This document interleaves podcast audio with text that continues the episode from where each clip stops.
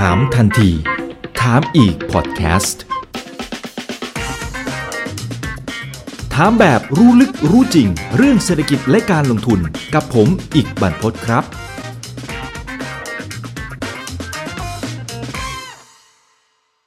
ก็ชวนอาจารย์ดาวมานะครับมาร่วมพูดคุยกันนะครับ ดรร่มฉัดจานทรานุกูลครับ อาจารย์ประจำวิทยาลัยนานาชาติ University of International Business and Economics นะครับณกรุงปักกิ่งครับไลฟ์สดเลยนะฮะสวัสดีครับผมค่ะ สวัสดีค่ะพบสวักัสนดีครับอีกวันนี้เดี๋ยวเดี๋ยวก็ค่ะคงจะชวนคุยกันอยู่ 2 มุมนะครับ เพราะว่าตอนนี้เนี่ยสถานการณ์ที่ปักกิ่งก็ดูเหมือนจะกลับมาร้อนแรงอีกครั้งหนึ่งนะครับ ก็คงต้องกลับมาพูดคุยกันหน่อยว่ามันเกิดอะไรขึ้นยังไงนะครับ เรื่องของมาตรฐานมาตรการแรงต่างๆที่ทางฝั่งของภาครัฐก็มาใช้ ตอนนี้มันคุมเข้มขนาดไหนอย่างไร อีกด้านหนึ่งครับโอเคคือจะเห็นว่าเรื่องของนโยบายการลดความยากจนนะครับของประเทศจีนก็ค่อนข้างจะโดดเด่นมาก ซึ่งก็คุยกันนะครับว่าน่าจะเป็นอีกหนึ่งสิ่งนะที่เราสามารถเรียนรู้จากเขาได้ว่าเอ๊ะเขาทำอะไรยังไง ปีนี้ก็เห็นบอกว่ามันมีมาตรการหลายอย่างอยู่เหมือนกันที่เขาเอามาใช้นะครับ ก็เดี๋ยวให้อาจารย์ดาวค่อยๆ ไล่เรียงกันไป ตอนนี้เป็นยังไงบ้างคือเห็นจำนวนผู้ติดเชื้อก็ยังคงเพิ่มขึ้นอยู่เลยนะครับ เป็นยังไงบ้างอาจารย์ดาวอาจารย์ดาวยังสบายอยู่ดีจะจะยังสบายดีอยู่ใช่ไหม เออยังสบายดีอยู่ค่ะ แต่ก็ตั้งแต่วันที่11เป็นต้นมาที่มีการประกาศเคสแรกอะนะคะครับก็ตกใจพอสมควร แล้วก็รู้สึกว่าเฮ้ยทำไมครั้งนี้มันมาใกล้ตัวเรามากขึ้นเรื่อยๆ เพราะว่ามันเกิดในปักกิ่ง แต่อีกอย่างหนึงเนี่ยต้องบอกว่าเออจริงๆแล้วเนี่ยปักกิ่งค่อนข้างใหญ่ แล้วมีหลายคือมีหลายเขตอะค่ะ คือจะบอกว่าเขตที่เขตที่มีการระบาดเนี่ยอยู่ในส่วนทางตอนใต้ของปักกิ่งนะคะส่วนในเขตที่อยู่ทางตอนเหนือเนี่ย ก็ยังควบคุมได้อยู่ เพราะฉะนั้นเนี่ยปักกิ่งเองเนี่ยในปัจจุบันเนี้ยเอาง่ายๆว่าในการบริหารเมืองเนี่ยก็คือว่าไม่มีการปิดเมือง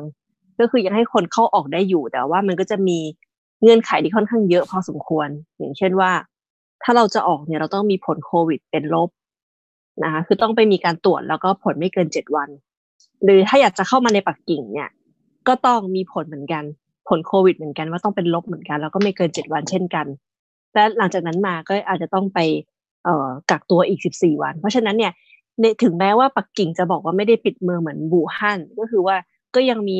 รถไฟเข้าออกอยู่บ้างนะคะแต่ว่ามันก็เหมือนกับเป็นการปิดไปโดยปริยาย เพราะว่าในการปฏิบัติมันคือเงื่อนไขมันเยอะมากจริง ๆ ก็คือว่าไม่ใช่ว่าเราจะออกจากปักกิ่งไปได้ง่ายๆค่ะและอีกอย่างหนึ่งเนี่ยเพราะว่าอย่างที่เคยเล่าไปครั้งก่อนเนี่ย ที่ปักกิ่งเนี่ย คนทุกคนเขาจะมีเฮลโค้ดของเขาใช่ไหมคะที่เป็นสีแดง สีเหลืองสีเขียว สีแดงก็คือบุคคลอันตราย ก็คือก็คือไปไหนมาไหนไม่ได้เลยทันทีเพราะว่าไปไหนมาไหนตอนนี้ทุกที่ต้องมีการโชว์ไอ้ไอ้กินโคทุกคนนะคะไปห้างหรือไปไหนก็ก็ต้องโชว์ ถ้าเป็นสีเขียวคืออยู่ในกลุ่มคนที่ปลอดภัย เพราะฉะนั้นเนี่ย คนที่บ้านอยู่ในเขตที่มีการระบาดหนักเนี่ย กินโคของเขามันจะเปลี่ยนเป็นสีเหลือง อืมคือไม่ใช่สีแดงนะคะ สีเหลืองอ๋อคือเฝ้าระวังประมาณนั้น ใช่ประมาณว่าเฝ้าระวังอืมเพราะฉะนั้นเนี่ยคนกลุ่มนี้เนี่ย ก็จะถูกกักอยู่ตรงนั้นแหละไปไหนมาไหนไม่ได้เหมือนกันเพราะหมู่บ้านอะไรหมู่บ้านก็ปิด เป็นการบริหารแบบปิดไปเลยนะคะ เพราะฉะนั้นเนี่ย ก็ก็คือมันก็จะแบ่งกลุ่มคนอีกว่าในปักกิ่งก็มีหลายกลุ่มคน อย่างเช่นว่าของของดิฉันเองก็คืออยู่ในส่วนของทางเหนือของปักกิ่ง การใช้ชีวิตของประชาชนตรงนี้เนี่ยก็ยังค่อนข้างปกติอยู่ แต่ว่ามันจะมีความยากลำบากในเรื่องของการไปสถานที่ต่างๆ จะต้องมีขั้นตอนที่เพิ่มมากขึ้น อย่างแต่ก่อนเนี่ยอาจจะในในช่วงที่ปักกิ่งเริ่มดีขึ้นเมื่อประมาณเอ่อเดือนที่แล้วอะค่ะ ที่เราคุยกันครั้งก่อนตอนนั้นเนี่ยคนเริ่มที่แบบว่ากลับมาใช้ชีวิตมีแบบว่าเออกลับมาเดินห้างมากขึ้นอ่าไปสวนสาธารณะมากขึ้นนะคะหลายที่ก็ไม่ไม่ดูกินโค้ดแล้วใช้เป็นการตรวจตรวจไอ้นี่อย่างเดียวตรวจอุณหภูมิวัดอุณหภูมิร่างกายอย่างเดียว แต่ตอนนี้ก็คือว่ามีต้องดูไอ้ตัวกินโค้ดเข้ามาเพิ่มเติมทุกที่นะคะแล้วในแต่ละห้างในแต่ละแต่ละสวนสาธารณะเนี่ยก็กลับมาคุมเข้มในเรื่องของเอ่อปริมาณของคนที่เข้าไปในแต่ละครั้งเนี่ยไม่ให้เกินสามสิบเปอร์เซ็นหรือกี่เปอร์เซ็นต์เนี่ย ก็จะเหมือนกลับมากลับมาเป็นเหมือนเหมือนตอนที่หูฮั่นระบาดหนักอ๋อในช่วงนั้นค่ะก็แบบว่าชีวิตเราก็เหมือนกลับไปเป็นเหมือนตอนที่ยังยังยังยังแบบว่าคุมเข้มกันอยู่อะไรอย่างเงี้ยค่ะ อืมครับ แต่การไปห้างเนี่ยมันน้อยลงไหมครับ เท่าที่อาจารย์ดาวได้อ่าสังเกตดูอะฮะค่ะคนทั่วคนไปไปนะห้างอืมคนไปเดินห้างครับรู้สึกว่าน้อยลงค่ะ น้อยลง เพราะว่า เอ่อ เพราะว่าไอ้เรื่องการมาของโควิดในปักกิ่งครั้งนี้เนี่ยมันเกิดขึ้นในตลาดค้าส่งสินค้าเกษตรแห่งแห่งใหญ่ของที่นี่นะคะ ซึ่งมันเกี่ยวโยงกับพวกร้านอาหารต่างๆ เพราะฉะนั้นเนี่ยเออในครั้งนี้เนี่ยมันน่ากลัวอย่างตรงที่ว่าไอ้ตรงละแวกตลาดซินฟาตี้อะมีร้านอาหารหลายร้านที่พบพบพ่อครัวหรือว่าพนักงานร้านอาหารเนี่ยติดโควิด อืม อืม มันก็ยิ่งครับสร้างความกังวลให้กับผู้คนที่ออกไปทานข้าวนอกบ้าน ก็เหมือนกับว่าว่าเราจะไปติดอ่าจากเขาไหมอะไรทำนองนี้ถูกไหมอ่าฮะใช่เหมือนว่าการไปทานข้าวนอกบ้านก็ไม่ปลอดภัย รู้สึกไม่ปลอดภัยละคนก็มาทำอาหารกินกันเองมากขึ้นอีกในช่วงนี้ เพราะฉะนั้นเนี่ย มันก็เหมือนว่าเป็น คือถ้ามองในมุมของธุรกิจเนี่ยก็สงสารเขานะคะเพราะว่าเหมือนอะไรอย่างเหมือนอะไรต่างๆมันกำลังจะดีขึ้นแหละแล้วอยู่ดีมันก็กลับเป็นว่าอย่างเช่นร้านอาหารญี่ปุ่นตอนนี้ไม่มีใครไปกินเลยโอ้เพราะว่า เพราะว่าถ้าหากว่าคุณอีกเห็นข่าวจะเห็นว่าเขาไปเจอไอ้ตัวแซลมอนไวรัส เนี่ย อยู่บนเขียงปลาแซลมอนอ่าอ่า ก็กลายเป็นว่าตอนนี้คนเอ่อผู้เชี่ยวชาญในจีนก็บอกว่ายกก็ให้หยุดนะคะหรือว่าระงับการกินปลาดิบไป ก็คือให้มากินเป็นของของของของของสุกแทน อย่ากินของดิบ อ่า เพราะฉะนั้นเนี่ยตอนนี้ร้านอาหารญี่ปุ่นก็กลายเป็นว่าหลายร้านก็ปิดตัวไป อืมค่ะโอ้โหจริงๆมันติดมาจากหลายที่ใช่ไหมฮะ อ่า อันนี้เดี๋ยวให้ต่อครับ ค่ะ ก็คือว่าจริงๆแล้วเนี่ย หลังจากที่จะเล่าให้ฟังว่าหลังจากที่ตลาดซินฟาตี้พบผู้ป่วยแล้วรู้สึกว่ามันจะขยายเป็นกลุ่มก้อนกันตรงนั้นมากขึ้นเนี่ยนะคะ ก็ทำการปิดตลาดทันที เพราะว่าตลาดนี้มันเป็นตลาดที่มีความใหญ่มาก พอปิดตลาดปุ๊บเนี่ยเขาก็เริ่มที่จะเอาคนที่อยู่ในตลาดเนี่ย ห้ามออกมาข้างนอก ก็ให้เอาไปกักตัวนะ ส่วนก็จะมีผู้เชี่ยวชาญเป็นหมอเนี่ยเข้าไปเก็บตัวอย่างในตลาดจากสิ่งของต่างๆนะคะ เก็บตัวอย่างจากแผงเนื้อ จากเนื้อสัตว์จากเอ่ออาหารทะเลแช่แข็งอะไรต่าง ๆ เนี่ย จริง ๆ แล้วเนี่ยเขาไม่ได้บอกรายละเอียดว่าเจอในไหนบ้าง นนะคะแต่ว่าเจอในปลาแซลมอนเนี่ยคือเคสแรกๆมันก็เลยเป็นข่าวดัง แต่หลังจากนั้นมาเนี่ยก็รู้สึกว่าที่พบเยอะๆเนี่ยจะอยู่ในเขตของการขายเนื้อวัวและเนื้อแพะ ก็คือมันจะเป็นเหมือนลักษณะค่ะมันจะเป็นเหมือนแบบว่าตรงนั้นเนี่ยมันมันมันไม่ใช่ที่โล่งมันคือมันเป็นเป็นแบบเหมือนแบบว่า คือมันสร้างที่มันเป็นตลาดปิดอะค่ะ คือมันไม่ได้มันมันไม่ได้แบบว่าเอออยู่บนพื้นที่โล่งเพราะฉะนั้นเนี่ยการถ่ายเทของอากาศจะไม่ดี แล้วก็อีกอย่างหนึ่งเนี่ย พื้นที่ตลาดก็คือมีความชื้นและเย็น เพราะฉะนั้นเนี่ยไอสภาพแวดล้อมที่มีความชื้นและเย็นเนี่ย มันเหมาะแก่การอยู่อาศัยของตัวตัวไวรัสตัวนี้ และอีกอะอีกที่หนึ่งที่เขาเจอเยอะก็คือว่าที่แผนกอาหารทะเลแช่แข็งซึ่งส่วนใหญ่ก็เป็นอาหารทะเลนำเข้าอืมแสดงว่าแซลมอนนี่เป็นแพะรับบาปตั้งแต่ตอนแรกเลยใช่นะเพราะจริงใช่ๆจริงๆมันเจอหลายจุดใช่ไหมแต่ว่าไอ้ภาพข่าวที่ออกไปตั้งแต่ตอนแรกที่บอกว่าจีนเนี่ยกลับมาแล้วรอบสองเนี่ย คือมันมาจากแซลมอน คนก็เลยไม่กล้ากินแม้กระทั่งเมืองไทยนะอาจารย์ดาว ผมว่าหลายคนก็ไม่กล้ากินนะแต่มันยังไม่ถึงขั้นนั้นยังไม่ถึงขั้นที่พวกร้านอาหารญี่ปุ่นเนี่ย มันมันแบบล้มหายตายจากไปยังไม่ถึงขั้นนั้นนะอาจจะอืมจะแบบว่าประชาชนจะเริ่มกลัวว่าตลาดไหนขายของที่เอามาจากซินฟาตี้ว่าซินฟาตี้นี่คือตลาดค้าส่งใหญ่ในปักกิ่งใช่ไหมคะอย่างที่ครับเท่าที่ทราบเนี่ยเอ่อผักผลไม้ประมาณ 80%ของปักกิ่ง ของคนทั้งเมืองปักกิ่งเนี่ยมาจากตลาดซินฟาตี้ผักและผลไม้สดอะนะคะ ส่วนเนื้อเนื้อเนื้อนี่ประมาณ10-15%เนื้อนะคะ แล้วก็อาหารทะเลก็พวกอาหารทะเลแช่แข็งก็ประมาณอีกประมาณ10-15%เพราะฉะนั้นเนี่ยคนก็จะเริ่มมองแบบว่า เออตลาดไหนกลัวที่มันกลัวว่าอืมอันไหนที่ไม่ได้มาจากซินฟาตี้ก็จะไปซื้อที่นั่น อันนี้ก็เป็นสิ่งที่เหมือน เออเหมือนมันเป็นเอฟเฟกของของของของสื่อที่เราที่เราได้ยินนะนะคะในในในข่าวของจีน แล้วก็คนจีนเขาก็กลัวกันเหมือนกัน เพราะว่าและอย่างตอนนี้เนี่ยเราก็ไม่รู้เลยว่า ที่การมาของปักกิ่งครั้งนี้เนี่ย มันเกิดจากอะไรกันแน่ คือต้นตอของมันเนี่ยมาจากอะไร อันนี้ก็ยังเป็นเป็นอะไรที่มันยังพิศวงอยู่ยังยังหาคำตอบกันอยู่อะค่ะมันก็คือน่ากลัวมันก็ยังน่ากลัวอยู่ตรงนี้ครับนี้แสดงว่าค่ะคนก็ก็เลยเริ่มกลับมาระมัดระวังตัวมากขึ้น เพราะเลยไม่รู้ว่าต้นตอมาจากไหน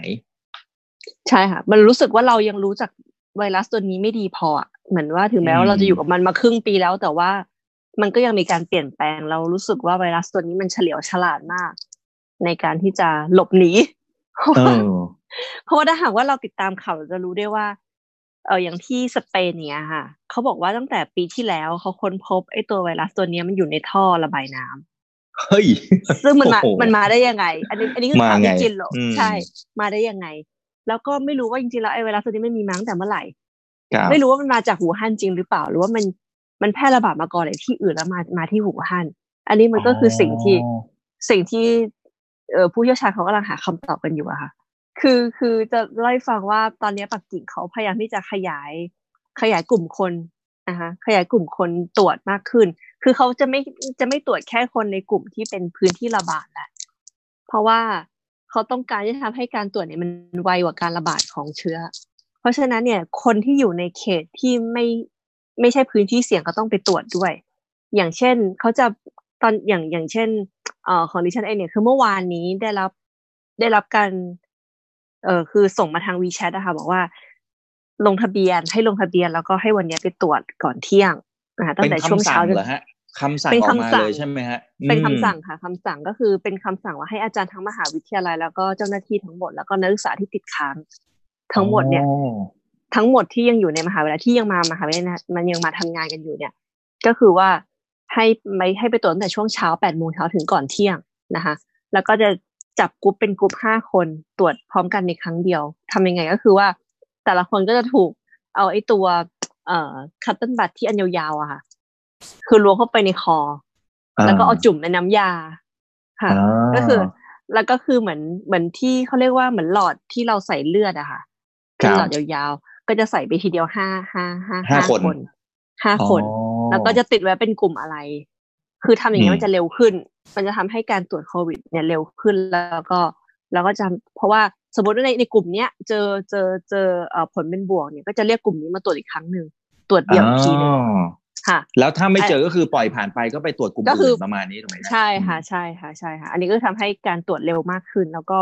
วันนี้ไปตรวจมาก็เร็วมาก ก็ไม่ไม่ไม่น่ากลัวอะไรเลย คือมันคือเขาไม่ได้แบบว่าตรวจทางจมูกอะค่ะเขาตรวจแค่ทางลำคออย่างเดียว แต่ล้วงเข้าไปลึกพอสมควร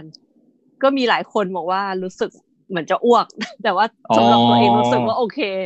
สำหรับตัวเองรู้สึกว่าโอเค รู้สึกว่าเขาบอกว่าให้เราอ้าปากออกมาแล้วก็อาแล้วก็อาอาเสร็จแล้วก็อาเสร็จแล้วเรา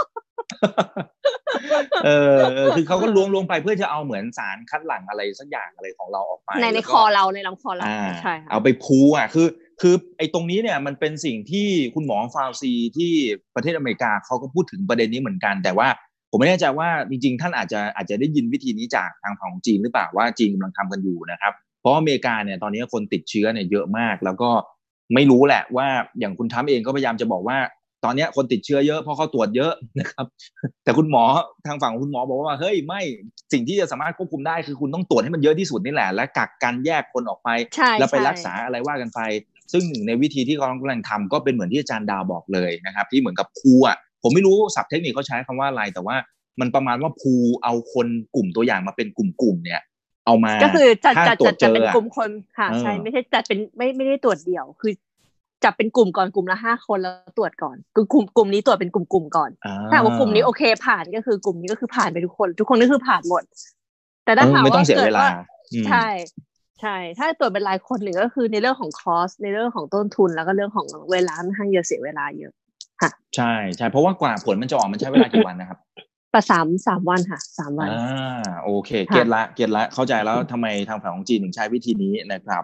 นี่นี่นะครับ แล้วก็ก็เป็นว่าตอนนี้เนี่ย คือตอนนี้เนี่ยสิ่งที่เราติดตามกันก็หนึ่งคือเดี๋ยวรอผลอาจารย์ดาวรอรุ้นนะ แต่เท่าที่ดูอาจารย์ดาวปกตินะ สบายดีนะ ไม่มีปัญหาอะไรสบายดี แต่ว่าการการใช้ชีวิตประจำวัน อืมครับคนคือคนรอบตัวก็มีคนนึงไปตรวจมาแล้ว เป็นเป็นอาจารย์ออฟฟิศเดียวกันเขาไปตรวจมาเพราะว่าเขาอยากไปตรวจ อยากไปตรวจเองเขาไปตรวจไปตรวจก่อนที่มหาลัยจะบอกให้ไปตรวจ ผลเขาเป็นลบไม่มีปัญหา แล้วซึ่งอยู่อยู่คุยกันทุกวันก็คงไม่ได้ปัญหาอะไรโอเคโอเค แต่เขาบอกไหมว่าถ้าสมมติเจอแล้วแล้วยังไงต่ออะสมมติสมมติห้าคนนี้เนี่ย ไปตรวจแล้วเจอสักหนึ่งคน สิ่งที่เขาจะทำต่อคือ คือยังไงเรียกมาตรวจซ้ำเรียกคือเรียกทุกคนมาตรวจซ้ำอีกรอบเราจะดูว่าใครใครมีผลเป็นบวก แล้วถ้าคนที่ยังเป็นบวกอีก คนนั้นจะโดนอะไรบ้างเขาเขาได้มีอธิบายไหมก็ก็โดนกักตัว แล้วทีนี้อาจจะโดนไปสอบถามเรื่องว่าการไปไปไหนมาไหนมาบ้างก็คืออาจจะต้องมีการสอบว่าสอบสอบสวนย้อนหลังค่ะอาจจะต้องมีการสอบสวนย้อนหลังว่าไปเจอใครมาบ้างไปสถานที่ไหนมาบ้าง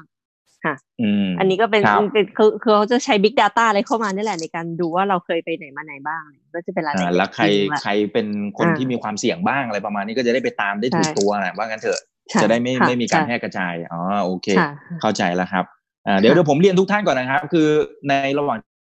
ที่เราคุยกันเนี่ยบางช่วงบางจังหวะมันเหมือนเราพูดซ้อนกันอยู่นะครับ แต่จริงๆแล้วมันเป็นเรื่องของสัญญาณนะฮะที่ทำให้บางทีผมอาจจะพูดเหมือนกับยังไม่จบประโยค แต่ว่าอาจารย์ดาวขึ้นมาหรือบางทีอาจารย์ดาวยังไม่จบประโยคแล้วผมพูดไป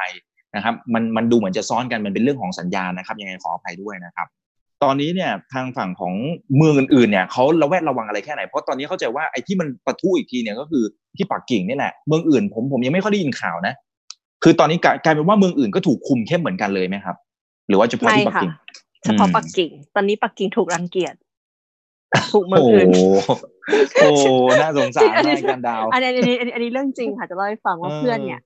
เพื่อนเนี่ยเอ่อทำงานอยู่ที่ชินฮงเต่าก็คืออยู่ทางมณฑลทางเหนือขึ้นไปของปักกิ่งอะนะคะอยู่อีกมณฑลหนึ่งอืมแล้วเขาขับรถเนี่ยรถที่เขาขับเนี่ยเป็นป้ายทะเบียนปักกิ่งโอ้โหเขาก็บอกว่าเขาก็บอกว่าอยู่ดีๆเขาก็ว่าอยู่ดีๆวันหนึ่งยามเนี่ยที่เคยเจอกันทุกวันก็กลายเป็นอยู่ดีๆมาเข้มกับเขาทั้งๆที่รู้จักกัน เปลี่ยนซึ่งสีหน้าท่าทางใช่เพราะฉะนั้นเขาก็เลยเลิกขับรถป้ายทะเบียนปักกิ่งทันทีค่ะเขาก็ขับป้ายทะเบียนของท้องถิ่นแทน เพราะว่าโอ้กลายเป็นว่าตอนนี้เนี่ย ในนอกพื้นที่ปักกิ่ง ถ้าหากว่าเห็นใครมาจากปักกิ่ง หรือเห็นอะไรที่เกี่ยวกับปักกิ่งเขาจะค่อนข้างเซนซิทีฟกันมากอ่ามันอะมันแต่เข้าใจมันได้แหละอือ่ามอ่า ใช่เหมือนวูฮั่นในตอนนั้น ว่าเป็นไหนก็เออถูกรังเกียจตอนนี้ปักกิ่งก็เป็นลักษณะเดียวกันค่อนข้างที่จะไปไหนมาไหนอ๋อลำบาก ฉันก็อยู่แต่ในนี้แหละค่ะรอรอรอให้โควิดผ่านไปแล้วค่อยออกไปข้างนอกครับเนี่ยคุณค่ะอภิรักษ์ถามว่าคนต่างชาติไปเที่ยวเมืองจีนได้หรือยังครับ ยังไม่ได้ค่ะ ยังไม่ได้ค่ะ ยังปิดประเทศอยู่ค่ะ ยังปิดประเทศจริงบ้านเราก็ยังปิดน่านฟ้าอยู่เหมือนกันนะครับค่ะนะฮะค่ะอีกเรื่องหนึ่งเนี่ย อาจารย์ดาวก็เคยไปเปรยๆไว้เหมือนกันว่าทางของจีนเนี่ยเขาควบคุมเรื่องของอาความยากจนได้ค่อนข้างจะดีมาก ว่าไอ้กลยุทธ์ที่เขาสามารถทำได้เนี่ยเขาทำยังไงอาจารย์ดาวได้ไปศึกษามานะครับ มาแชร์ให้กับพวกเราได้ฟังกันหน่อยนะครับค่ะ ก็คือว่าจีนเองเนี่ย ในเรื่องของความยากจนเขามาโฟกัสในช่วงห้าปีที่ผ่านมาเนี่ยค่ะ ก็คือว่าทำไมเขาถึงมาโฟกัสกับคนยากจนในประเทศมากขึ้นโดยเฉพาะพวกคนในชนบทเนี่ยที่ห่างไกลเนี่ย เพราะว่าเขาเห็นว่าถ้าหากว่าคนกลุ่มเนี้ยเนี่ย มีเงินขึ้นมาไม่ได้หรือว่ามีชีวิตความเป็นอยู่ที่ดีไม่ได้เนี่ยประเทศจีนก็พัฒนาต่อไปไม่ได้ ก็คือพัฒนาได้อย่างไม่ยั่งยืนถึงแม้ว่าจีนเนี่ยจะมีความพัฒนาในในเรื่องของเอ่ออีคอมเมิร์ซหรือว่าเรื่องของอุตสาหกรรมมันค่อนข้างดีนะคะแต่ทีนี้คนจนก็ยังมีเยอะอยู่ อย่างที่เรารู้เนี่ยการประชุมของสองสภาที่ผ่านมาเนี่ย นายกรัฐมนตรีหลีเค่อเฉียงของจีนเนี่ยเขาออกมาพูดเขาออกมาพูดตรงๆเลยว่า ตอนนี้เนี่ย คนจนของคนคนในประเทศจีนเนี่ย รายได้โดยเฉลี่ยมันไม่ได้เยอะ มันไม่ได้เยอะขนาดนั้น คือที่เรามองเห็นอย่างเช่นในปักกิ่งเซี่ยงไฮ้กวางโจวเนี่ยมันคือคนกลุ่มหนึ่งเท่านั้น แต่คนส่วนใหญ่ในประเทศก็ยังมีรายได้ที่ยังน้อยอยู่อะนะคะอย่างเช่นเขาก็ยกตัวอย่างว่าเนี่ยในหกพันในหกร้อยล้านคนเนี่ย ก็รายได้เฉลี่ยประมาณพันหยวนต่อเดือน เท่านั้นก็ประมาณห้าพันบาทนะซึ่งอืมเงินเดือนห้าพันบาทถ้าหากว่าเราไปใช้ชีวิตอยู่ในเมืองชั้นสองของจีน หรือเราไม่ต้องมองเห็นเราก็มองในเมืองไทยเนี่ย ถ้าเงินเดือนเดือนละห้าพันบาท ตอนนี้ในกรุงเทพก็ไม่พอใช้แล้วถูกไหมคะต่างจังหวัดไม่พอใช้แน่ผมๆว่าก็ไม่ใช่พอนะอาจารย์ดาวในจังหวัดก็ก็ยากยากยากอืมมากเหมือนกันใช่ค่ะเพราะฉะนั้นเนี่ยทำไมเขาต้องพยายามที่จะให้คนหลุดพ้นจากความยากจนตอนนี้เนี่ย จีนเขาช่วยคนกลุ่มไหนมากมากมากที่สุดก็คือคนกลุ่มที่ยังอยู่ใน เออเขาเรียกว่า Gini Index อะค่ะคือคนที่อยู่ต่ำกว่า Gini Index คือจริงๆแล้วมาตรฐานของจีนก็ประมาณเดียวกับ World Bank ที่เขาที่เขาประกาศ ก็คือ ต่อปีเนี่ยก็คือรายได้ไม่เกินหนึ่งหมื่นห้าพันบาทหรือสามพันหยวน ประมาณสามพันหยวน ตอนนี้ก็น่าจะไม่ถึงหมื่นห้าพันบาท ก็คือมาตรฐานของจีนคือรายได้ต่อปีไม่ถึงสามพันหยวนอะคนกลุ่มนี้เนี่ยก็จะได้เอ่อเขาเรียกว่าจะได้การช่วยเหลือจากรัฐบาลค่อนข้างเยอะพอสมควรในช่วงนี้นะคะเพราะว่ารัฐบาลช่วยเรื่องอะไรบ้างหนึ่งคือเรื่องของความเป็นอยู่ รัฐบาลจีนเนี่ยเขาคือประเทศเขาก็คือคอมมิวนิสต์เพราะฉะนั้นเนี่ยการตัดสินใจหรือทำอะไรเนี่ยมันจะค่อนข้างเร็วมาก อย่างเช่นว่า ที่จีนเองเนี่ยจะมีอยู่หมู่บ้านหนึ่งเนี่ยเขาเรียกว่าเป็นหมู่บ้านบนหน้าผา หมู่บ้านหน้าผาก็คือว่าเป็นหมู่บ้านที่อยู่แยกตัวกับแหล่งชุมชนเนี่ยมาเป็นร้อยร้อยปี แล้วคนในหมู่บ้านนี้ก็ยังมีชีวิตแบบว่า ตัดขาดจากโลกภายนอกอะค่ะ ก็คือบางคนนี่ก็ยังพูดภาษาจีนกลางไม่ได้นะคะ แล้วคนกลุ่มนี้เนี่ย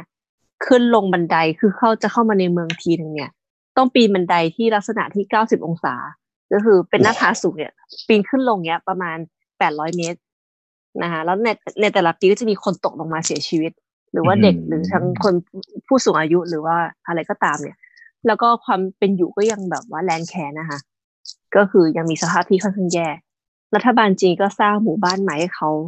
บนพื้นดินนะให้ลงมาในชีวิตข้างล่าง ก็แต่ละคนก็จะได้มีบ้านใหม่อยู่กันแต่ละครอบครัวก็จะได้แบบว่ามีพื้นที่เฉลี่ยต่อคนเนี่ย ประมาณเท่าไหร่ยี่สิบถึงสามสิบตารางเมตรต่อคนก็คือ เฉลี่ยว่าเอ่อบ้านจะได้ใหญ่หรือเล็กก็อยู่ที่ว่าสมาชิกในครอบครัวมีอยู่กี่คนนะคะแล้วก็จะมีจะมีมีมีโซฟาให้มีทีวีให้มีเครื่องใช้ไฟฟ้าให้ในบ้าน แล้วก็ทุกคนก็ลงมาอยู่ที่พื้นดินกันหมด แล้วก็มีงานทำรัฐบาลก็หางานทำให้ แต่ว่าสิ่งที่สิ่งที่กังวลก็คือว่าในการเอาเงินไปช่วยเหลือคนพวกนี้เขาหลุดพ้นความยากจนแล้วเนี่ย มันต้องทำให้เป็นแบบว่าให้เขา เหมือนจับปลาได้เองอะค่ะ ไม่ใช่ว่า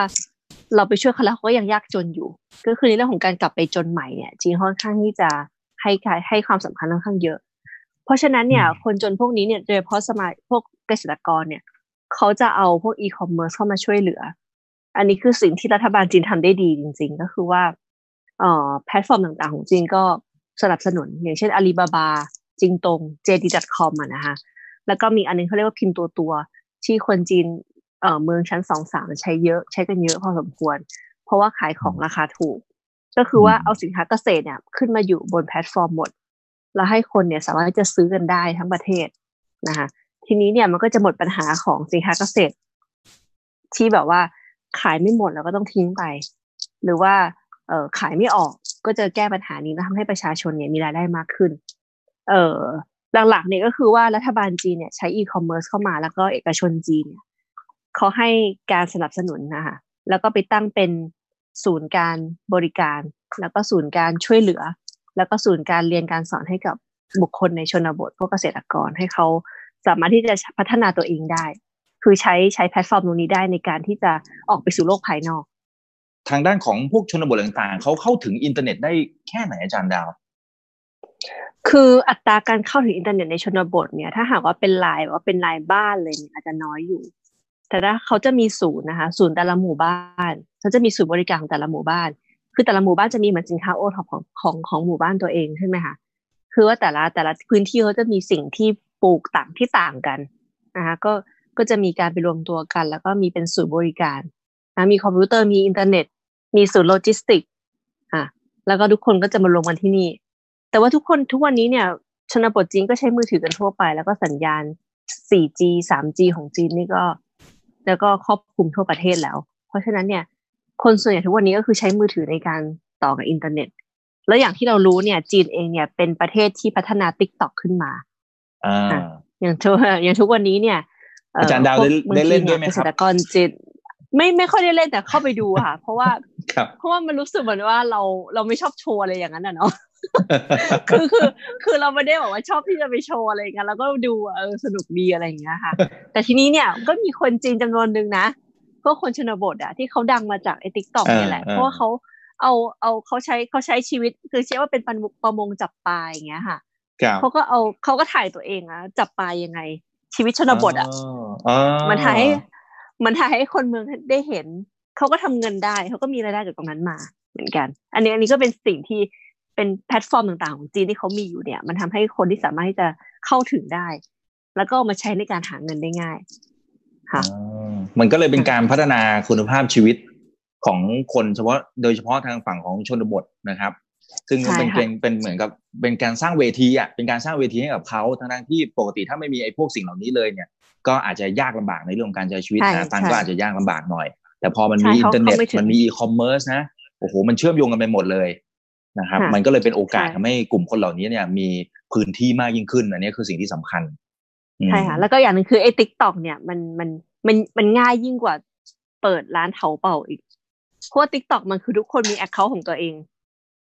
เราอยากพูดอะไรก็ได้อยากแสดงออกอะไรก็ได้ มันก็เป็นแล้วอย่างหนึ่งเนี่ย คนที่มาดูเราเขาอยากมาที่ follow เราได้ follow ได้เสร็จปุ๊บเนี่ยเราก็สามารถจะขายของได้อีกใน TikTok เพราะคนที่ขายของทุกวันนี้ TikTok ก็มีเยอะพอสมควรค่ะ ไม่ว่าจะเป็นคนอืมชนบทหรือคนรุ่นใหม่ปัจจุบัน เพราะว่าอืมเออมันเป็นมันเป็นเหมือนแพลตฟอร์มที่เราเข้าถึงได้ง่ายอะค่ะเราอยากขายอะไรก็ได้ ถ้าเรามีคนติดตามเนี่ยเราก็ขายอะไรก็ได้ก็มีคนมาติดตามเราครับเนี่ยคุณค่ะคุณน้ำก็ comment เข้ามาบอกว่า TikTok มันเหมือนกับเป็นทีวีของคนรุ่นใหม่ของคนจีนอันนี้เปรียบเทียบได้เห็นภาพไหมครับ มันมันมันตรงกันไหมฮะได้ค่ะได้ค่ะ ตอนนี้ t ิ k t o k เนี่ยเพราะว่าคนจีนเนี่ยส่วนใหญ่เนี่ยคือ คือจะบอกว่า t ิ k t o k ที่ไทยกับ t ิ k t o k ที่จีนเนี่ยมัน มันเป็นอะไรที่ เอ่อจีนนี่ก้าวผ่าน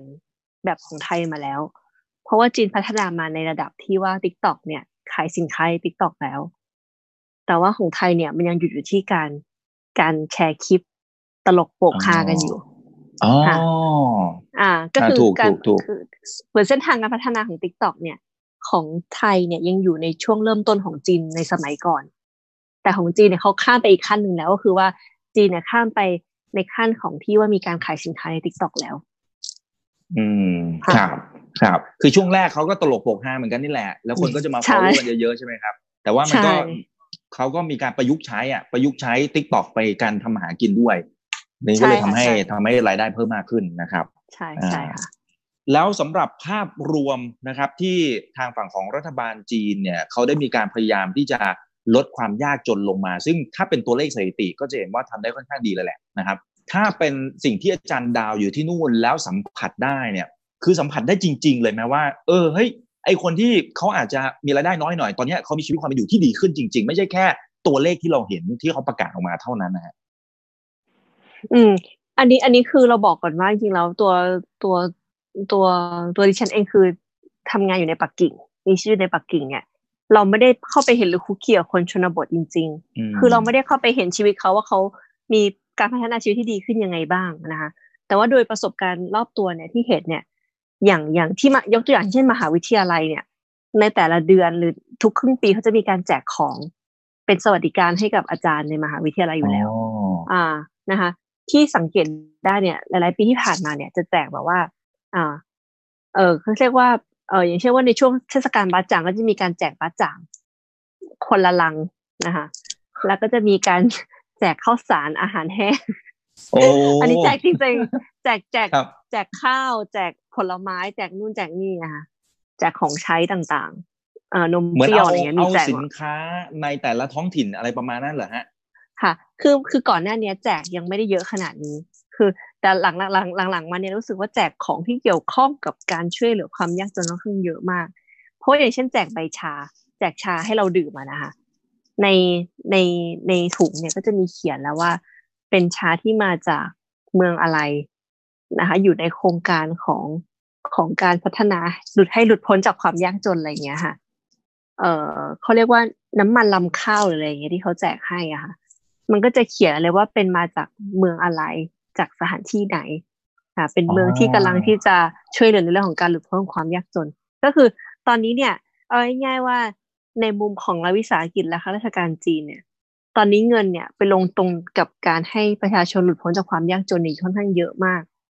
เพราะฉะนั้นเนี่ย ตอนนี้ของที่เขาซื้อมาแจกหรือว่าเป็นพนักงานเอกชนก็เหมือนกันที่มีเพื่อนทำงานในบริษัทเอกชนเนี่ย ก็บอกว่า เออเจ้านายเขาเนี่ยก็บริจาคเงินให้กับ เอ่อพื้นที่อะ พื้นที่ห่างไกลอะ ที่จะให้พัฒให้ในเรื่องของการสนับสนุนในเรื่องของการให้ประชาชนหลุดพ้นจากความยากจน อันนี้ก็เป็นสิ่งที่รัฐบาลกำลังทำอยู่ แล้วเราแล้วเราเห็นด้วยด้วยด้วยด้วยตัวของเราเองอะค่ะว่า ตอนนี้เนี่ย คือของหลายอย่างอะที่มาจากที่เราไม่เคยเห็นอะว่ามาจากที่ไหนที่เราไม่เคยได้ยินนะคะอืม อ่า มันก็จะมามามาในหน่วยงานของเรา แล้วเขาก็มาแจกให้เราได้กินได้ใช้กันค่ะ อ๋อคือคือปกติเนี่ยทางมหาลัยเขาแจกอยู่แล้วเพียงแต่ว่าระยะหลังเนี่ยก็ไปซื้อของตามชนบทต่างๆ ที่อยากจะไปช่วยเหลือใช่ไปซื้อสินค้าจากหมู่บ้านนั้นหมู่บ้านนี้ค่ะชาวบ้านใช่ที่อยู่ใช่หมู่บ้านนั้นหมู่บ้านนี้เขาก็จะมีรายได้เพิ่มมากขึ้นในขณะที่ใช่พวกเราหมายถึงว่าอาจารย์ดาวที่เป็นอาจารย์มหาลัยก็ยังได้ของเหมือนเดิมเพียงแต่ว่าของเปลี่ยนแปลงไปแค่นั้นเอง เออเอออุ้ยดีนะ จริงๆผมว่าดีนะ นะครับ แล้วบางทีผมผมไม่รู้ว่าอาจารย์ดาวจะรู้สึกอย่างนั้นหรือเปล่านะ เช่น พอเห็นสิ่งของเหล่าเนี้ยว่าเฮ้ยมันแปลกดีอะแล้วเอ้ยมันมาจากเมืองนี้อะบางทีเราอาจจะอยากไปเที่ยวหรืออาจจะอยากไปซื้อของที่นู่นด้วยตัวเราเองหรือเปล่าอันนี้อันนี้ผมผมเดาเองว่ามันเป็นอย่างนั้นหรือเปล่าอาจารย์ดาวก็ก็อย่างเช่นใบชาชาเขียวที่เขาแจกมาอย่างเงี้ยค่ะอืมเราก็ลองกินดูนะเราก็รู้สึกว่าเออรสชาติชาอร่อยดี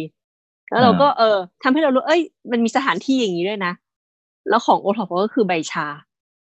ซึ่งประเทศจีนเขาใหญ่มากแล้วก็ไม่ใช่ไม่ใช่ว่า ไม่ไม่ใช่แค่ตัวดิฉันเองคือคนจีนเองเขาก็ยังก็ยังไม่รู้ว่าจริงๆแล้วเนี่ย ในพื้นทุกพื้นที่ของจีนเองเนี่ยมันมีอะไรบ้างที่เป็นของดีของเขาอันนี้อันนี้ก็เป็นอันนี้ก็เป็นอีกช่องทางที่ทำให้เราได้รู้จักกับชนบทจีนว่ามันก็มีของสิ่งนี้นะ ที่มันดีอยู่ อาจจะเป็นเมืองที่เราไม่เคยได้ยินเลยก็ตาม อืมครับโอ้อันนี้ดี อันนี้ อันนี้ดี อันนี้น่าจะเอามาใช้ในบ้านเราบ้างเนาะนะครับ ผมว่าเจ๋งมากเลยนะครับ ทีนี้ทีนี้อย่างปีนี้เนี่ยตามเป้าหมายของผู้นำจีนเนี่ยเขามองว่าอยากจะให้เหลือคนยากจนเหลือศูนย์แต่โอเคเอาละเจอเรื่องของโควิดไปมันก็อาจจะมีการขยบออกไปบ้างนะครับ คือเขาเขามีการทำอะไรเพิ่มเติมที่จานดาวเห็นไหมครับ ในช่วงปีสองปีนี้ถึงแม้ว่ามันอาจจะเจอปัญหาโควิดก็ตาม แต่ว่าเป้าหมายนี้มันคงเป็นเป้าหมายในภาพใหญ่แหละที่เขาอยากจะทำให้ประสบความสำเร็จนะครับ มันมีมุมไหนอีกที่เขาพยายามที่จะทำให้ได้ฮะ เมื่อเดือนเดือนสองเดือนก่อนที่ผ่านมาที่มีการประชุมสองสภา ก็มีคนจับตามองเหมือนกันว่ารัฐบาลจีนจะมีนโยบายอะไรออกมาในเรื่องในเรื่องของการแก้ปัญหาความยากจน เพราะว่าเขาวางเป้าหมายว่าปีนี้เนี่ย คนจีนยากจนที่ยากจนแลนแคนเนี่ยจะหมดไปจากประเทศทั้งหมดนะคะก็คือปีนี้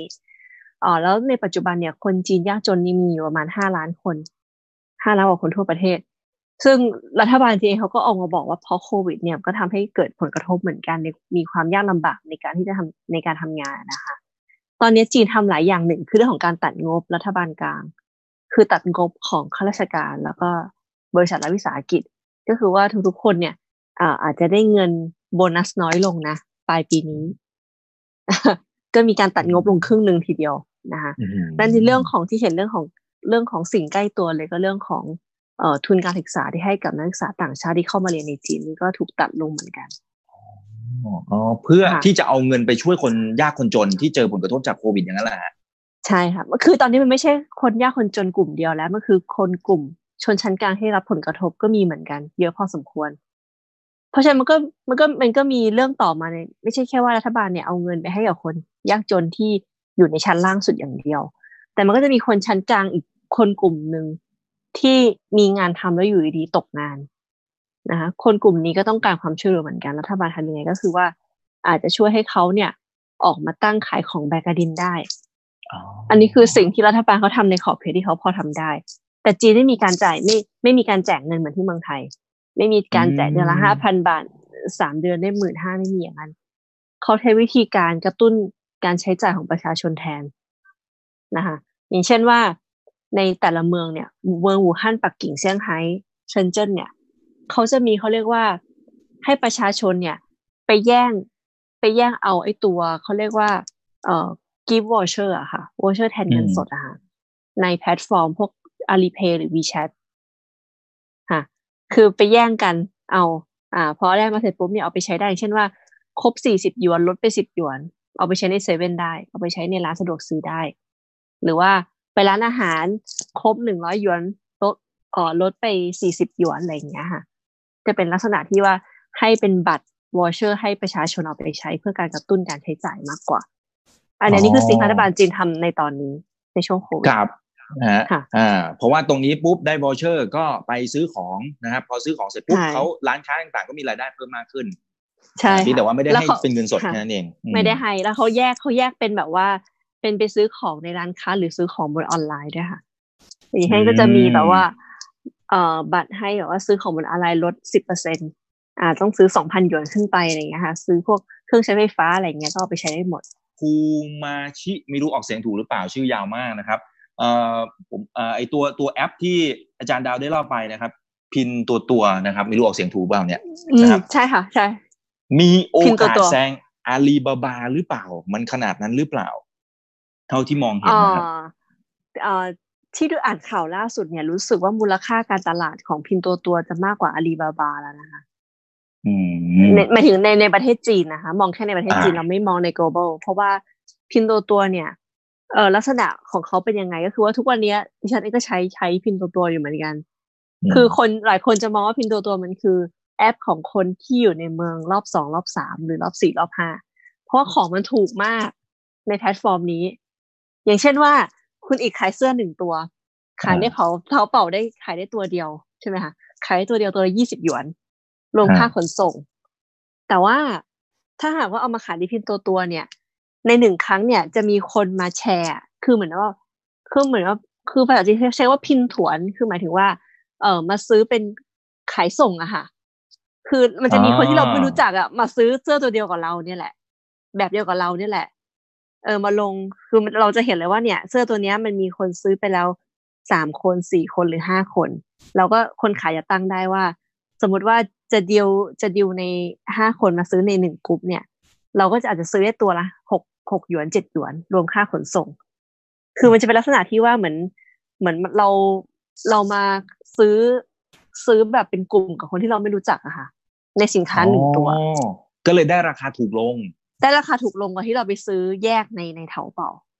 เออ เอ้ย อันนี้เจ๋งนะ เออ คิดได้ยังไงเนาะ เออเออดีดีดีครับ มันแล้วมันเป็นโมเดลที่ทำให้คนเขารู้สึกว่ามันได้ของถูกแล้วก็คุณภาพใช้ได้นะโดยเฉพาะซื้อพวกผลไม้เงี้ยพวกสินค้าเกษตรก็มีออกมาขายเหมือนกัน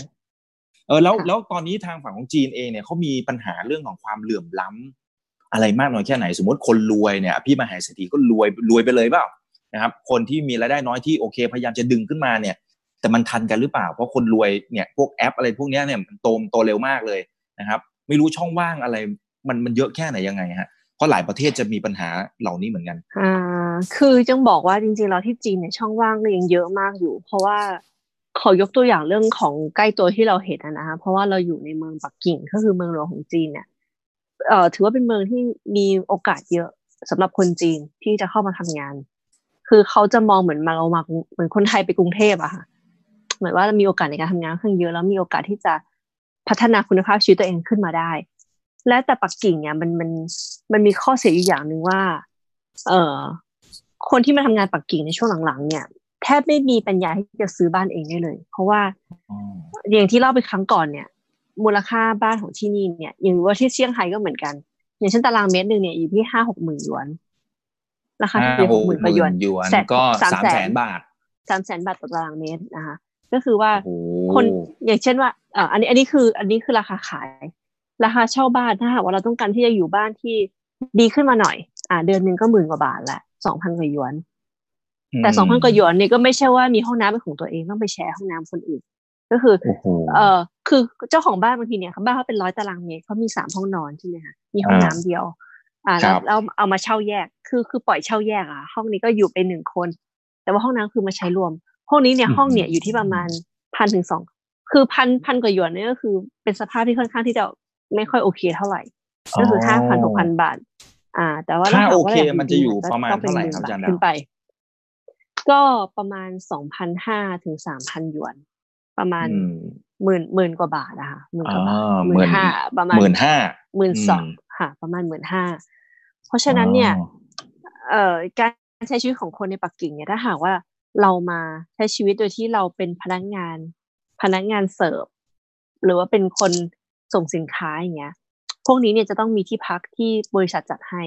คือจะไม่มีทางที่ว่าเราจะทำงานแล้วจะซื้อบ้านของตัวเองได้เลยไม่มีทางเลยไม่มีทางใช่ค่ะเพราะอย่างเมื่อกี้อาจารย์ดาวบอกว่าอ่าโอเคหนึ่งร้อยตารางเมตรนะนะครับ แล้วก็ต่อตารางเมตรประมาณสักสามแสนบาท อันนี้คือสามสิบล้านนะ อาจารย์ดาวมีมีบ้านสักกี่หลังครับเนี่ย ยังไม่มีสักหลังเลยค่ะ ซื้อซื้อไม่ไหวค่ะ แพงมาก โอ้แพงมากแพงมาก คือคือทุกวันนี้เนี่ยก็คือว่าได้มาอยู่นี่ก็คือว่าพักในมหาวิทยาลัย ก็ถือว่าเราได้แบบว่า เราเราเหมือนว่า เราสามารถที่จะประหยัดเงินไปได้เยอะเลยนะถ้าถ้าหากว่าเราไม่ได้ไปเช่าบ้านอยู่ข้างนอกเองอะค่ะ อันอันนี้ในมุมของคนที่มามีชีวิตในปักกิ่งหรือที่ไม่มีบ้านอยู่ที่นี่นะคะ แต่คนปักกิ่งก็รวยรวย คนปักกิ่งที่รู้จักเนี่ยรวยมาก เพราะว่าคือเขาเป็นมรดกมาตั้งแต่สมัยปู่ย่าตายายพ่อแม่เขา แล้วเขาเป็นลูกคนเดียว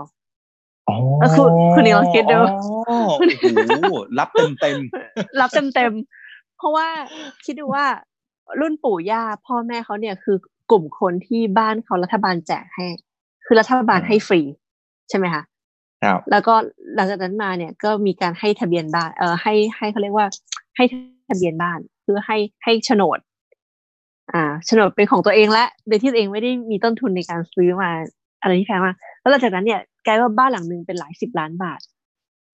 อ่าอืมแล้วคนที่เราเต็มก็คือว่าลูกหลานคนที่เกิดในยุคเนี่ย ยุคใหม่อายุยี่สิบกว่าสามสิบเนี่ย ก็กลายเป็นว่าเป็นมหาเศรษฐี มหาเศรษฐีเป็นโดยปริยายที่ไม่ต้องทำอะไรเลย อันนี้มันก็ทำให้เราเห็นมันทำให้เราเห็นความแตกต่างของความยากจนของคนในเมืองหลวงกับในชนบทค่ะอืม ครับครับเอออันนี้อันนี้ก็เป็นประเด็นที่น่าสนใจอยู่เหมือนกันนะครับ เดี๋ยวเรื่องนี้เดี๋ยวต้องไปขยายความเพิ่มเติมด้วยนะ โอเคเออคุณไคเดชบอกว่าไม่รู้จะมีหน่วยงานราชการไทยมาฟังวันนี้หรือเปล่านะครับเออถ้าถ้ามีก็ก็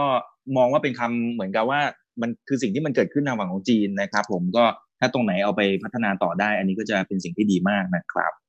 เอ่อเรื่องมหาลัยที่จีนที่มันไม่เพียงพอคนจีนเลยต้องออกมาเรียนที่เมืองนอกนะครับ อันนี้จริงไหมนะครับ แล้วก็รวมไปถึงมหาวิทยาลัยจีนเนี่ยมาทำ MOU กับมหาวิทยาลัยไทย ส่งคนจีนมาเรียน แล้วก็อีกท่านหนึ่งบอกว่าเนี่ยได้ยินข่าวแว่วๆว่า นักลงทุนจีนก็เข้ามาติดต่อเจรจาซื้อมหาวิทยาลัยในบ้านเราเนี่ย อันนี้มันมีมูลแค่ไหนยังไงฮะอ๋อมีมูลพอสมควรเลยค่ะ เพราะว่า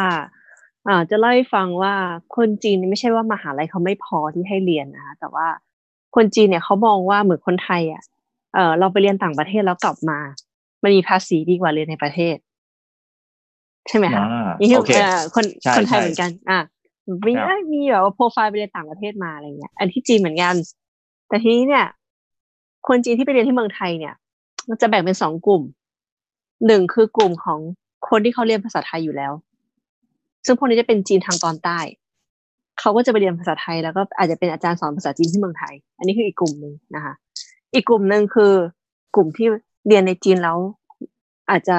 สอบเอนทานได้ไม่ดี หรือเข้ามาหาลัยที่ดีไม่ค่อยได้ไปเรียนที่เมืองไทย เพราะอะไรที่เมืองไทยค่าของชีพก็ถูก ค่าเรียนก็ถูก ค่าชาวบ้านก็ถูก เพราะฉะนั้นคนจีนที่ไปเรียนเมืองไทยส่วนใหญ่จะเป็นพวกคนจีนชั้นกลาง หรืออาจจะมีชั้นกลางถึงสูงที่ไปเรียน A แบบ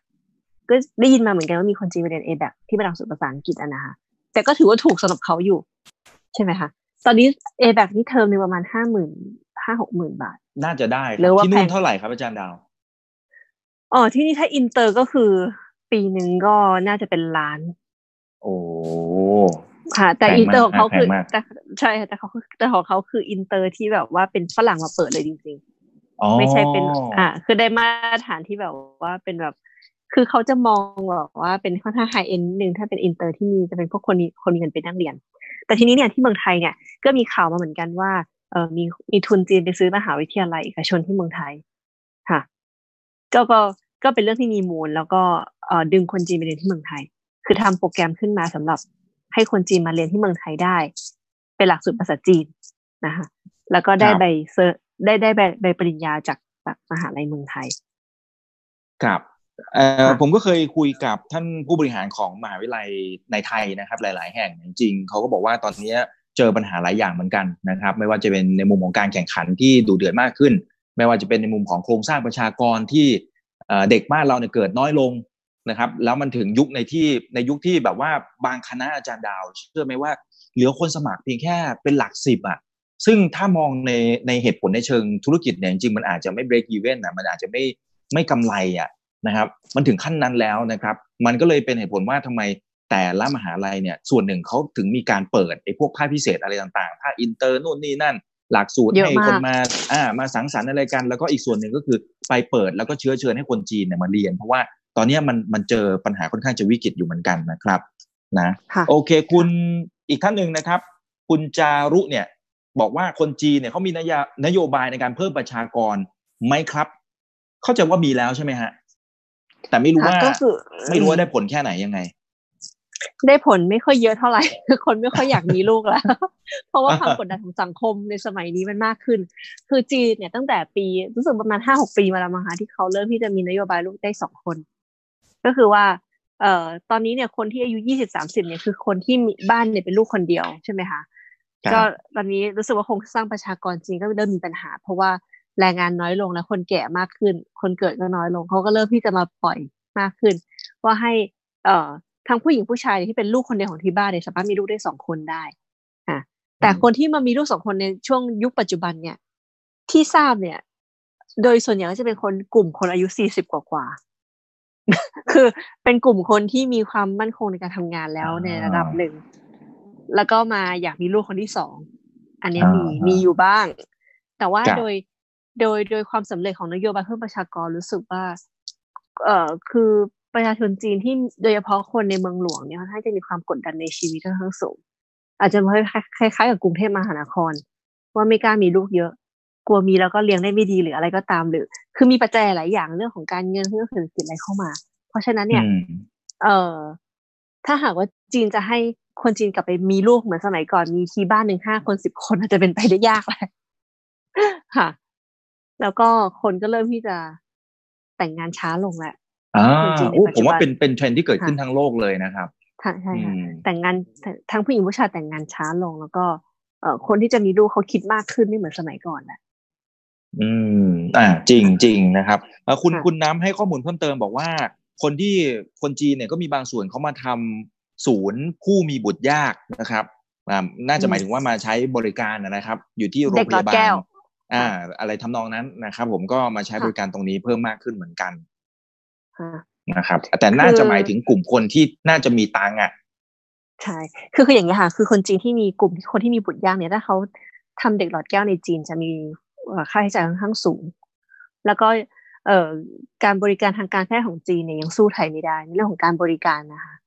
เพราะฉะนั้นเนี่ย คนจีนที่มีเงินมาระดับหนึ่งเนี่ยเขาเลือกไปสองที่หนึ่งคือที่รัสเซียกับที่เมืองไทย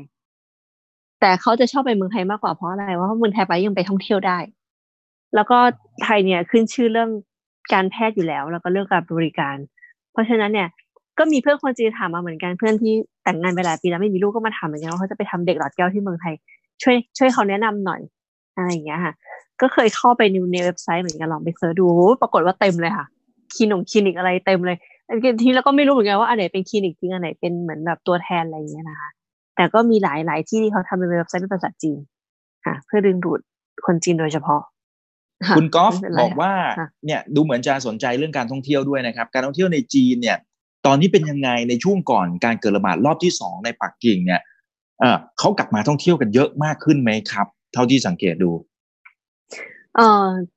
คนจีนท่องเที่ยวท่องเที่ยวในประเทศกันมากขึ้นนะคะ แต่ว่าถ้าใจมองว่ามากถึงปกติไม่น่าใช่ เพราะว่าแต่ละพื้นที่เนี่ยเขาก็ยังมีการจำกัดคนที่เข้าไปในสถานที่ท่องเที่ยวอยู่ แล้วเขาใช้ระบบการจองตั๋วล่วงหน้า คือถ้าหากว่าคือหลายพื้นที่ถ้าหากว่าคุณไม่จองตั๋วล่วงหน้าคุณจะเข้าไปไม่ได้ ต้องจองตั๋วล่วงหน้าหนึ่งวันนะคะแล้วเขาก็เขาจะดูว่าให้คนเข้าไปในสถานที่นั้นนั้นเนี่ยไม่เกินกี่เปอร์เซ็นต์ของจำนวนนักท่องเที่ยวทั้งหมดที่เข้าไป เพราะฉะนั้นเนี่ยการท่องเที่ยวในจีนก็คือคักคือคักนะคะคือคักเลยทีเดียวแต่ว่ามันก็คือการท่องเที่ยวในประเทศแล้วก็ในเมืองที่ความเสี่ยงต่ำก็คือไม่มีการระบาดของโควิดแล้ว อืมครับผม อ่า โอเค คุณนี้เป็นคำถามต่อเนื่องแล้วกันนะครับ คุณนารุพันธ์นะครับ บอกว่าในโซเชียลมีเดียของจีนเนี่ย มันเขามีบ่นบ้างไหมว่าอยากจะมาเที่ยวเมืองไทย เหมือนกับตอนนี้ที่คนไทยบ่นคิดถึงญี่ปุ่นใน Facebook นะครับ มันมีอย่างนี้บ้างไหมครับอ่าอ่าเคยเคยเคยไปอ่านในเอ่อเขาเรียกว่าคอมเมนต์ในข่าวนะคะ ข่าวในมือถืออะค่ะ ก็เรื่องเกี่ยวกับการท่องเที่ยวไทยว่าใครจะเปิดเป็น Travel Bubble อะไรอย่างเงี้ยค่ะ ก็ลองลองเลื่อนลงดูคอมเมนต์ ก็เห็นมีคนจีนมาคอมเมนต์อยู่นะคะว่าอยากไปเที่ยวเมืองไทย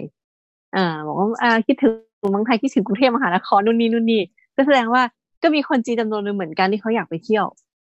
อ่าใช่ครับ หรือแม้กระทั่งผลสำรวจจาก C Trip เองนะครับ ในช่วงประมาณ 2 เดือนก่อนหน้านี้ ก็ไปสำรวจคนจีนเหมือนกันว่าเขาอยากจะไปเที่ยวที่ประเทศไหนนะครับ ประเทศไทยเนี่ยติดเบอร์หนึ่งเลยนะครับ แล้วเมืองหลักๆที่อยากจะมาก็คือกรุงเทพเชียงใหม่ภูเก็ตนะครับ เพราะฉะนั้น เดี๋ยวรอให้สถานการณ์มันเรียบร้อยก่อนนะครับ ก็เชื่อว่าก็น่าจะกลับมากันได้นะครับ แต่ไม่รู้เมื่อไหร่ครับเอาใจช่วยทุกๆฝ่ายนะครับความถามสุดท้ายนะครับ คุณสุวรรณดีที่บอกว่ารัฐบาลเนี่ยที่อาจารย์ฟังว่าเขาสนับสนุนการค้าขายริมทางได้นะครับ โดยที่ไม่ผิดกฎหมายเนี่ยโครงการนี้ประสบความสำเร็จมากน้อยแค่ไหนคะแล้วก็มีพบในทุกเมืองเลยหรือเปล่าคะเอ่อตอนนี้เนี่ยเมืองใหญ่ๆอย่างปักกิ่งเซี่ยงไฮ้ที่เขามีการจัดจัดระเบียบเมืองที่ค่อนข้างเข้มข้นเนี่ยยังไม่อนุญาตให้มีการแบกดิน หรืออาจจะมีแล้วแต่ว่าในพื้นที่ที่รัฐบาลจัดให้ คือไม่ใช่ว่าเราเราอยากจะไปวางขายที่ไหนก็ได้ตามใจฉันอะไรเงี้ยไม่ได้นะคะแต่ว่าในพื้นที่อย่างเช่นว่า อย่างเมืองเซฉวนในหลายพื้นที่หรือว่าเอ่อในพื้นที่เอ่อเมืองชั้นรองอะค่ะชั้นสองชั้นสามชั้นสี่ชั้นห้าเนี่ย คือเทศกิจเนี่ย จากสมัยก่อนเนี่ย จะไปคล้ายแบบว่าแมววิ่งจับหนูอะคือเขาจะเหมือนเหมือนที่เมืองไทยเทศกิจจับพ่อค้าแม่ค้าแผงลอยอะค่ะ แต่ว่าที่จีนตอนนี้ก็จะกลายเป็นว่าเทศกิจเนี่ยมีหน้าที่ในการจัดระเบียบพ่อค้าแม่ค้าก็คือว่า เออแนะนำว่าให้เขาไปตั้งอยู่ตรงไหน แล้วก็ไม่ให้ขวางทางเดิน ไม่ให้ขวาง ไม่ให้ขวางทางรถนะคะ แล้วก็อาจจะมีการจัดสถานที่แล้วมีการจัดเวลา แล้วก็มีแจกใบแดงใบเอ่อใบแดงใบเขียว อย่างเช่นว่าเอ่อถ้าทำผิดกฎครั้งที่หนึ่งอ่า มีแจกใบเตือนก่อนครั้งที่สองอ่า ครั้งที่สามปุ๊บไปปรับเงินที่สถานีตำรวจอะไรอย่างเงี้ยค่ะ คือเขาจะมี คือแต่ละพื้นที่ก็จะมีระเบียบการจัดการของพ่อค้าแม่ค้าที่ต่างกันครับอ่าเอาละครับเอาอาจารย์ดาวค่ะอยากจะฝากทิ้งท้ายอะไรครับ หรืออยากจะเก็บตกในมุมไหนทิ้งท้ายก็คือว่า จริงๆแล้วตอนนี้สถานการณ์โควิดที่เมืองไทยก็ดีขึ้นเยอะแล้วนะคะ แล้วก็หลาย ๆ คนก็กลับมาใช้ชีวิตปกติแล้ว แต่ทีนี้เนี่ยทั่วโลกก็ยังมีความกังวลในเรื่องของการแพร่ระบาดอยู่เพราะว่าทุกวันนี้เนี่ย ถ้าเราดูข่าวของต่างประเทศอะไร มันก็คือมีแต่เรื่องโควิดอะแหละ แล้วจริงๆแล้วเนี่ยในช่วงนี้ก็เป็นช่วงที่เศรษฐกิจทั่วโลกมันก็กำลังซบเซาอะนะคะ ทีนี้ก็อยากจะให้คนไทยเอ่อต้องปรับตัวกันแล้วต้องดูว่าจะปรับตัวกันยังไงเราอยู่ในเราอยู่ในเอ่อภาคส่วนไหนนะอย่างเช่นของภาคบริการอาจจะต้องปรับตัวเราจะไปทำยังไงให้อยู่รอดได้ค่ะก็เป็นกำลังใจให้ทุกๆท่านที่เมืองไทยค่ะ ได้ครับค่ะขอบคุณมากเลยนะครับ อาจารย์ดาค่ะวค่ะค่ะค่ะ อย่าลืมนะครับว่าเริ่มต้นวันนี้ดีที่สุด ขอให้ทุกท่านโชคดี และขอให้มีเสรีภาพในการใช้ชีวิต ผมอีกบรรพศครับ